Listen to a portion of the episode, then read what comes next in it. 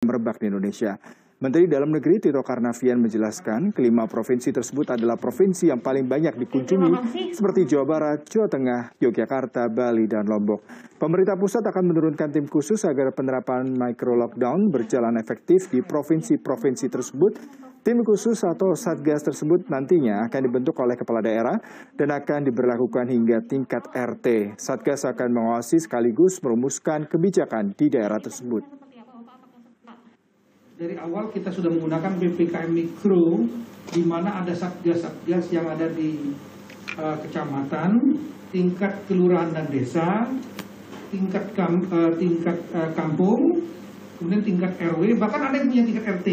Nah ini tadi sudah kita sampaikan kepada teman-teman kepala daerah, terutama bupati kuncinya sama wali kota, supaya mereka mengaktifkan kembali PPKM Mikro ini. Selama mata Nataru ini kan menjadi tujuan tujuan biasanya untuk berlibur itu Jawa Barat, kemudian Jawa Tengah, Jawa Timur, Jogja, Bali, Lombok.